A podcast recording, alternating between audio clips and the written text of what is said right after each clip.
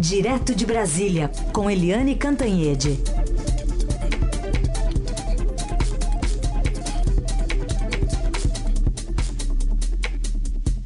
Bom dia, Eliane. Bom dia, Carolina. Bom dia, ouvintes.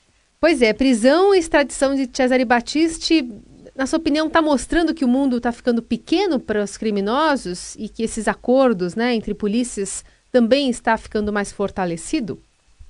Com certeza, né, Carolina? Hoje não há mais a segurança para esse tipo de criminoso internacional, né? Onde eles vão se esconder, qualquer buraco do planeta que eles tentem se esconder, eles acabam sendo pegos. A gente lembra eh, do Salvatore Cacciola, uhum. o Salvatore Cacciola que foi do Banco Marca, né? Ele, ele era italiano, ele consi, foi, conseguiu refúgio na Itália, mas bastou ele ter um descuido e botar o pé em Mônaco e a Interpol prendeu trouxe para o Brasil e ele cumpriu a pena no Brasil. Depois Henrique Pisolato também fugiu do Brasil com o passaporte do irmão dele, que tinha morrido muitos anos antes. Estava é, na Itália, tinha dupla cidadania e mesmo assim também foi preso, foi deportado, cumpriu é, pena no Brasil. E agora uh, a justiça se faz porque Cesare Battisti, que foi condenado à prisão perpétua no país dele por quatro assassinatos, é, ainda na década de 1970, ele, enfim, sai da Bolívia direto para a Itália, onde vai cumprir a pena. É, o, aliás, falando em pena, o governo brasileiro achou uma pena, o novo governo, né, não poder ter esse troféu de despachar o Cesare Battisti do Brasil para a Itália, mostrando toda a boa vontade do governo é, Bolsonaro, é, da justiça e tal, de é, extraditar o terrorista italiano. É, o Brasil tentou negociar, mas a Itália foi mais rápida, mandou um avião e já levou direto da Bolívia, encerrando um longo episódio, vários anos é, de leniência da, do Brasil com um terrorista reivindicado pelo país dele. Né? As coisas nesse ponto realmente mudaram. Batiste volta e vai cumprir a pena lá. Agora ele deixa laços no Brasil, deixa apoiadores no Brasil é, deixa também mulher no Brasil, enfim. É, ele criou Laça aqui depois de tantos anos, mas o fato é que o governo do PT é, foi de uma decisão de duas pessoas naquela época de manter ele aqui. Tarso Genro, que era ministro da Justiça, que foi contra a decisão do próprio ministro da Justiça e a orientação do próprio Itamaraty. E o presidente, então presidente Luiz Inácio Lula da Silva, no apagar das luzes do governo dele, que foi contra a própria decisão do Supremo, que foi a favor da extradição. Então, Lula e Tarso Genro demoraram para perder, mas perderam também essa. Uh, Eliane, deve sair nessa semana o primeiro esboço da reforma da Previdência e ainda a grande interrogação sobre como serão tratados os militares né, que estão fazendo fila para defender o regime diferenciado.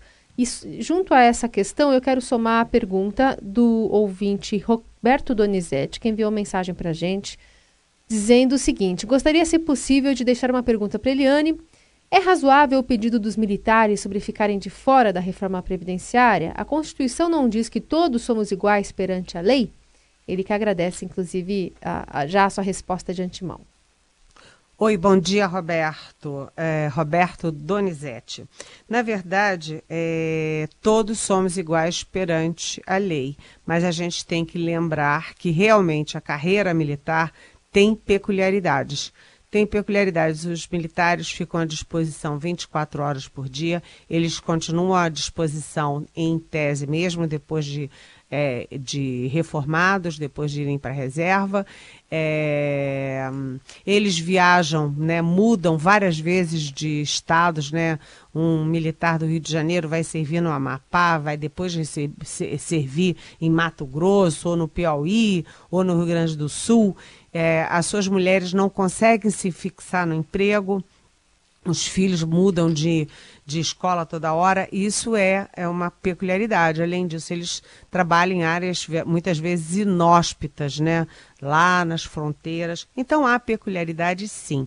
Além disso, eles alegam que não tem é, é, FGTS, eles não têm é, adicional noturno, não tem hora extra, não tem nada dessas coisas. Mas do outro lado, né, se eu já defendi né, que eles são é, têm peculiaridades, na verdade o, o, Estadão já mostrou né, que a, o rombo da previdência dos militares é o que mais cresce, cresceu mais de 12%, muito mais né, do que o INSS é, e o rombo também dos próprios servidores civis. Então, tem que equilibrar isso, tem que é, calibrar qual vai ser a, a, diferença entre um regime e outro. O fato é que os militares que têm agora o presidente da República, porque o Bolsonaro, 30 anos atrás, era saiu do exército como capitão e ele mantém esses laços, mas os militares estão usando a sua força política, porque a Carolina usou a expressão, né? Estão fazendo fila. É verdade, estão fazendo fila para defender um regime diferenciado. Já falaram contra é, a inclusão dos militares na reforma geral da Previdência, o ministro da Defesa, general Fernando Azevedo, é, o, é, o, comandante do Exército, é, Edson, general Edson Pujol, o secretário do governo, ministro e general Santos Cruz, e também o novo comandante da Marinha, o almirante Ilques Barbosa Júnior. Ou seja, é, eles estão ali fazendo força para ficarem de fora. O que é possível é que é, haja mudanças no regime deles, que eles continuem com o regime diferenciado, mas, por exemplo, aumentar a contribuição, aumentar a idade de aposentadoria. Alguma mudança virá. Só que é, o pessoal da equipe econômica do Paulo Guedes gostaria que eles fossem incluídos no regime geral. Isso provavelmente não vai acontecer. É, até porque a gente teve, eu não sei se dá para usar como uma, uma pista, uma espécie de pista, aquele, aquela fala da semana passada do presidente Bolsonaro sobre elencando né, os principais atos em cada governo, em cada é, é, sem citar inclusive Fernando Henrique Cardoso, mas citou Collor, citou Sarney, dizendo as conquistas né, das Forças Armadas em cada governo. E então colocando para si, colo colocando ele próprio, né, como um beneficiário ou alguém que aplaudiu esse tipo de, de benefício é, dado às Forças Armadas. Então, nesse momento, é, é, a questão que a gente avalia como você posicionou. Como será que deve Bolsonaro lidar com essa questão, quando se pede, inclusive, essa questão da meritocracia e isonomia, né, de cortar na carne também para benefícios concedidos aos seus. Exatamente. Você sabe, Carolina, foi na posse do ministro da Defesa, Isso. que eu acabei de citar, o general Fernando Azevedo, e o Bolsonaro fez um discurso em que ele não falou nada de defesa, nada de segurança nacional, nada de fronteira. Ele falou apenas nas vantagens corporativas dos militares. Então, ele citou, como você falou, o Collor, o Sarney, é, o Itamar Franco. Ele citou todos. Aí, quando chegou no Fernando Henrique, porque ele não gosta do Fernando Henrique, nem o Fernando Henrique gosta dele, mas ele, quando chegou no Fernando Henrique, ele disse: e aquele que vocês sabem qual é?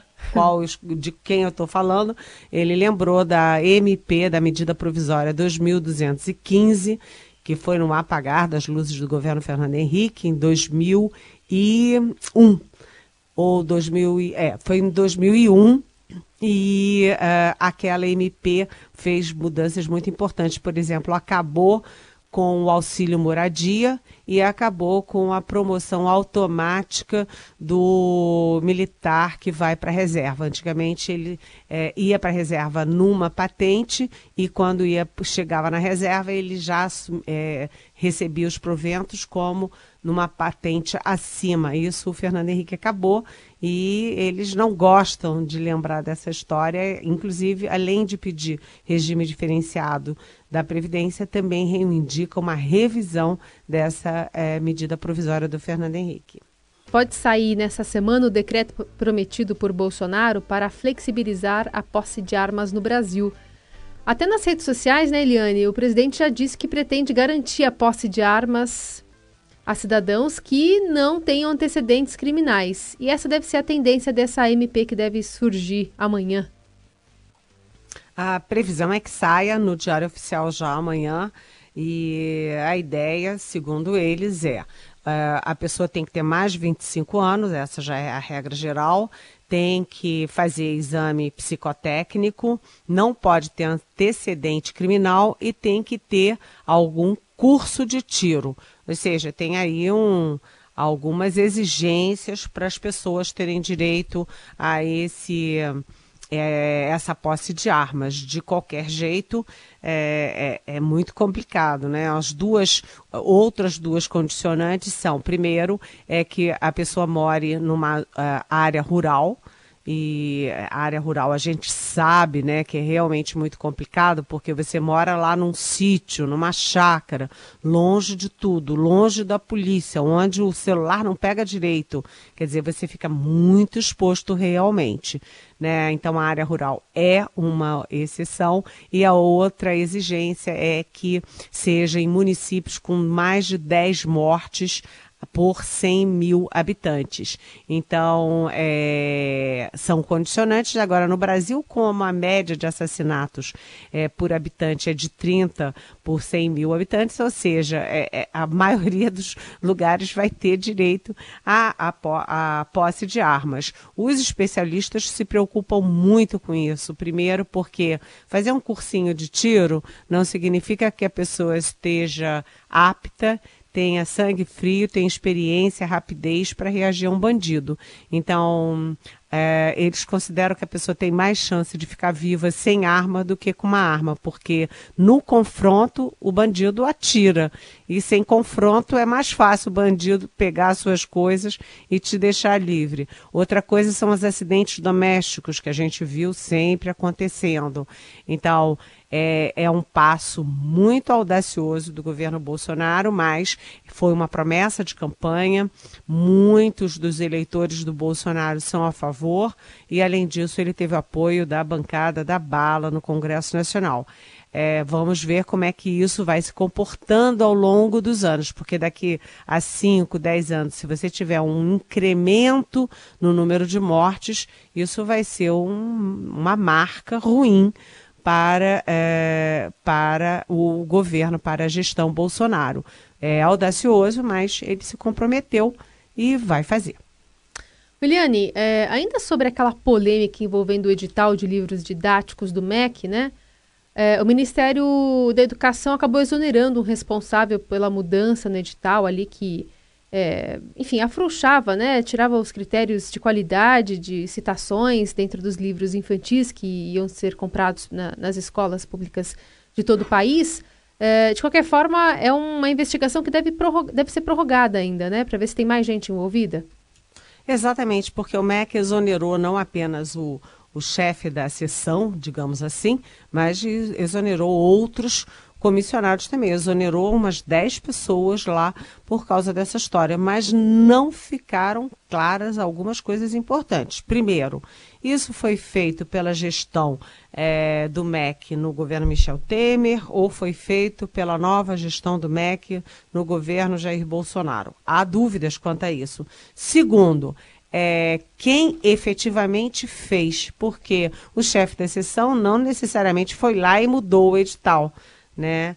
É, ele pode ter é, alguém por embaixo dele, abaixo dele, pode ter é, dado uma de João sem braço ali empurrado o edital. A outra coisa que eu acho muito importante é o seguinte: é que todo mundo se apegou muito à questão ideológica deixou de ter exigência de defesa da mulher, deixou de ter defesa da questão de gênero, é, deixou de ter defesa de é, quilombolas, comunidades indígenas, etc. Mas, do ponto de vista prático, né, o mais importante é que é, permitiu publicidade em livros didáticos. Publicidade em livros didáticos significa dinheiro, grana porque é, é uma fonte muito grande de dinheiro, de financiamento para as editoras que concorrem aí à produção de livros didáticos. Então é preciso saber, porque por trás disso aí não teve só uma questão ideológica, teve um crime que visa ganho. Se teve ganho, teve propina. Então é uma investigação que a gente não pode esquecer, Carolina. Tem uma mensagem aqui do Otton da cidade patriarca aqui de São Paulo, quer saber de você o seguinte: tanto o senhor Queiroz quanto as suas filhas, além de desafiar a justiça, estão zombando de todos nós brasileiros. É isso, Eliane? Oi, Otto. Quer saber? Eu também acho, eu vou ter que concordar com você. Sabe por quê? Porque se o Ministério Público é, da nossa República com, é, convoca alguém para depor, as pessoas têm que ir lá para depor né, o, o, o senhor é, Fabrício Queiroz, que era motorista do Flávio Bolsonaro é, na Alerj, no Rio de Janeiro, e é filho do presidente da República, Jair Bolsonaro, é, esse Fabrício Queiroz alegou que estava com, é, enfim, com câncer, que tinha que se operar, e não apareceu em nenhuma das duas vezes convocados, convocado, mas eu acho esquisito que ele não tem saúde para é, depor oficialmente no Ministério Público, mas tem saúde para dar entrevistas e para fazer dancinha no hospital. Então ficou uma coisa assim de rir na nossa cara. Além disso, as filhas dele foram e a ex e a, e a mulher dele, a mulher e as filhas que também trabalhavam é, em gabinetes da família Bolsonaro também foram convocadas, também não apareceram e não consta que elas estejam com câncer ou fazendo alguma cirurgia. Por fim, o próprio Flávio Bolsonaro, agora eleito senador, não compareceu ao convite do Ministério Público para prestar esclarecimentos. Enquanto isso, os próprios generais do entorno do Bolsonaro cobram alguma explicação que seja mais do que venda e compra de carros, né? É isso. Aliás, eu convido você, quiser mandar mais pergunta para Eliane Cantanhede, só usando a hashtag Pergunte para Eliane nas redes sociais ou direto no nosso WhatsApp 994811777. Toda vez que Eliane começa a falar e responder as perguntas dos ouvintes, já instiga os outros, começaram a mandar um monte de mensagem. Pode mandar que amanhã a gente coloca na lista da Eliane. Bom fim de semana. Aliás, boa semana, Eliane. E até amanhã. Acabamos de sair tá do domingo. de chegar né? na sexta. É, acabamos de sair do domingo. Olha, boa semana para todo mundo. Beijão, Carolina.